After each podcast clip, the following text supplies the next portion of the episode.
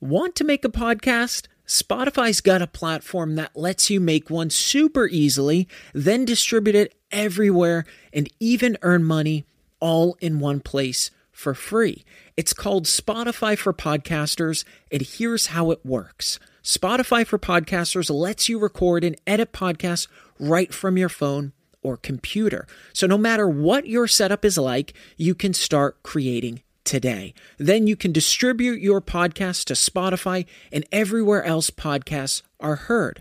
Video podcasts are also available on Spotify. With Spotify for Podcasters, you can earn money in a variety of ways, including ads and podcast subscriptions. And best of all, it's totally free with no catch. Ever since I discovered Spotify for podcasters, I feel like it's allowed me to be more creative because I've been able to simplify the admin aspect of my podcast and focus on developing more valuable and creative content. I highly recommend you give it a try. Download the Spotify for Podcasters app or go to www.spotify.com backslash podcasters to get started. What is up, podcast world? Welcome to the Motivated Mind, where we talk about hustle, grind, success, failure, all of those things in my journey and some others along the way.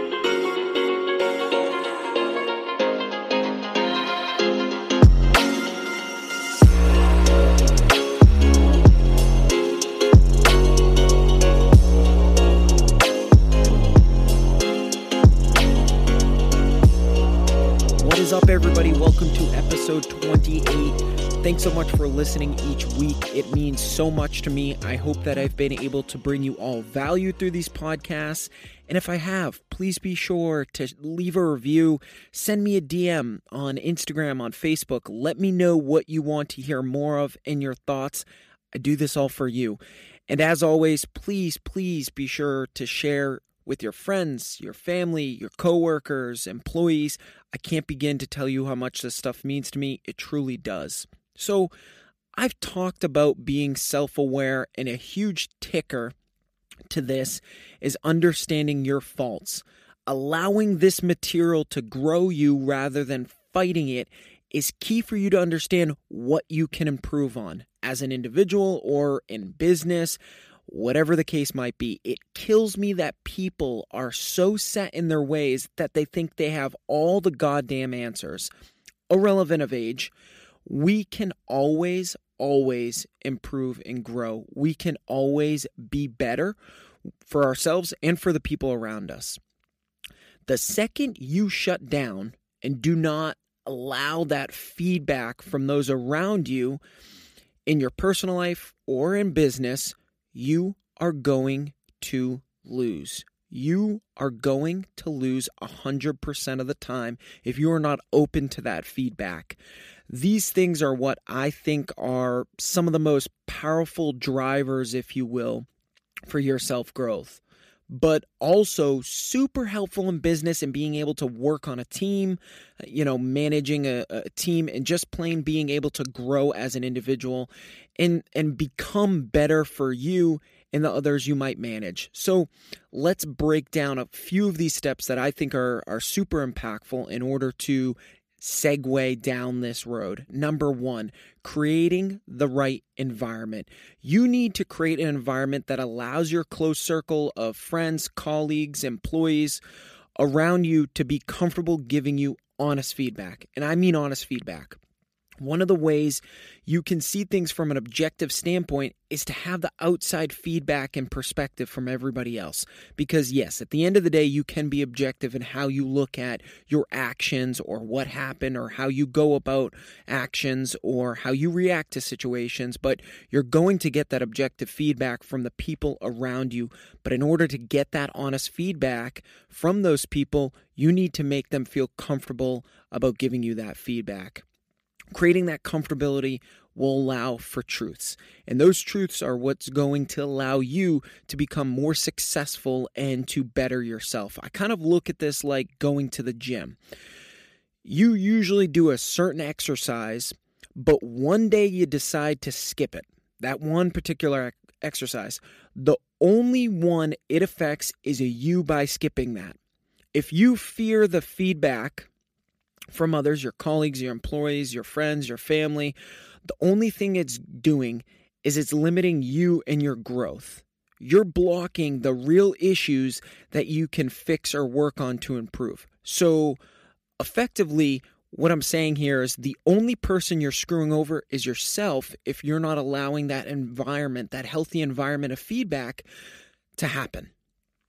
Number two, daily self evaluations. The only way you are going to keep on a productive schedule of growth is to evaluate you and what happened that day. The issue is that we go through shit so fast we forget to take the time to understand how the day went and how we react in certain situations.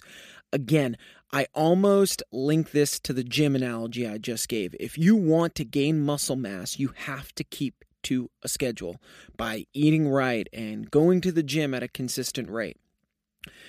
This is that gym.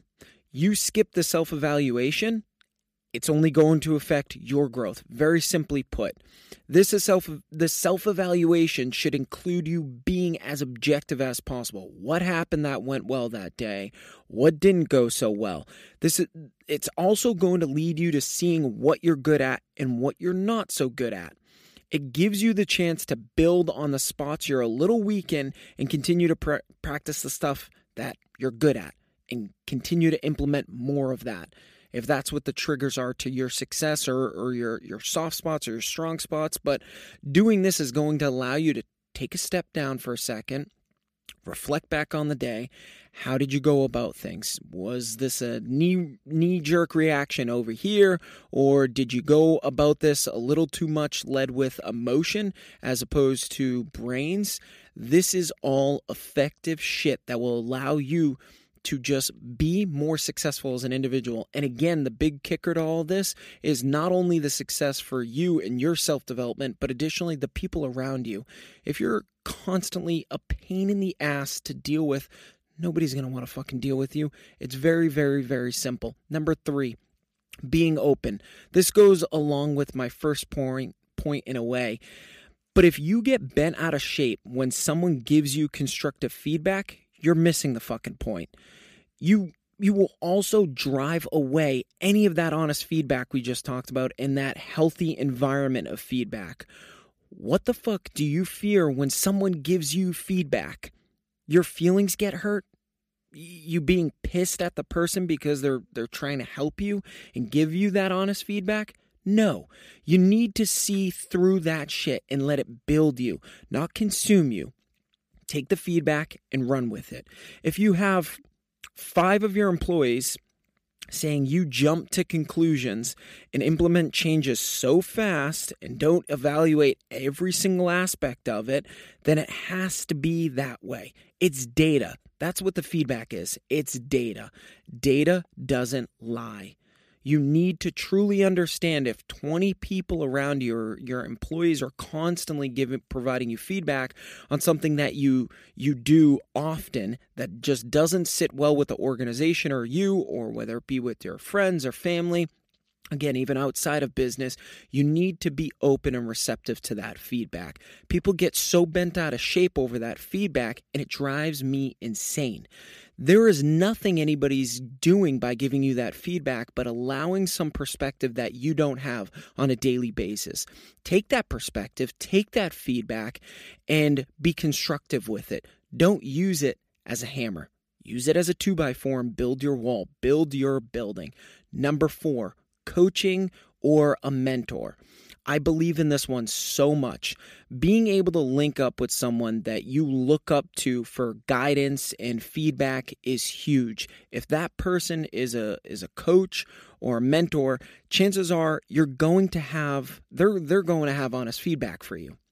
And if you look up to them like someone such as a mentor, you're probably going to accept that feedback and that is key. So, if all else fails for whatever reason, having a coach or having a mentor will allow you to get some guidance or perspective because chances are, if you pick that person to be your mentor, you picked them because you looked up to them. You looked up to them for their maybe their success in life, how they approach things, um, you know, all of this stuff. And if you look up to them for all of those reasons, you're probably going to be a lot more receptive than maybe some other people around you that you really don't take their advice seriously. But the mentor or the coach is going to allow you to take some advice. This is all simple simple stuff. Feedback i call this kind of the the mirror effect if you will. You're going to get in as much as you put in. So whatever you get out of this is what you're willing to put into it. And you need to be willing to put all of the shit into it in order to get back from it. But the second you back down and don't allow the data Eh, or don't don't allow you to be receptive to that data I should say. And that feedback from all of these people the small circle you've created around you your mentor your colleagues your employees the the the less time you spend truly sucking in that information the less you are going to move forward and grow. Being receptive to feedback is how we grow. Once you allow th- those things to happen you can start growing which will ultimately lead to more success. It's that simple. Thanks so much for listening. It means the world to me. If you haven't subscribed to this podcast, please do so. That way you don't miss any new episodes.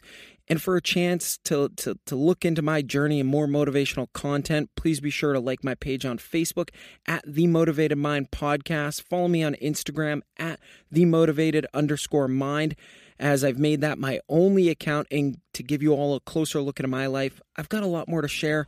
I love you all, and thanks so much for listening. It means the world.